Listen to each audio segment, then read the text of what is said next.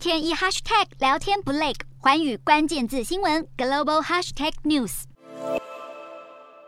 温度计上的温度就快要飙到摄氏四十度，东京街头几乎人手一支迷你电风扇，凉亭还要洒洒水，帮助民众消暑降温。日本遭遇一八七五年来最严重的热浪，已经连续几天飙出高温。由于供电吃紧，日本政府呼吁三千七百万人关灯节电。时间一到，东京都厅就关闭电灯，公务员在一片漆黑中继续办公，电梯更是能不用就不用。日本福岛县的郡山市二十九号下午，则有将近万名用户停电。日本气象厅表示，炎热的天气还会继续下去。中国新疆这两天也持续出现高温，部分地区甚至出现超过摄氏四十四度的气温。上海也因为热浪，温度攀升到摄氏三十五度，让民众大喊吃不消。镜头转到欧洲，老天不下雨，让意大利北部帕维亚省的农田出现干涸的情况。而这个地区是以种植各种意大利炖饭的稻米而闻名，面临七十年来最严重的干旱，让农民相当无奈。农民忧心，如果七八月也都没下雨，情况会更加糟糕。回到城市，意大利首都罗马也是热气逼人，游客整张脸晒到红彤彤。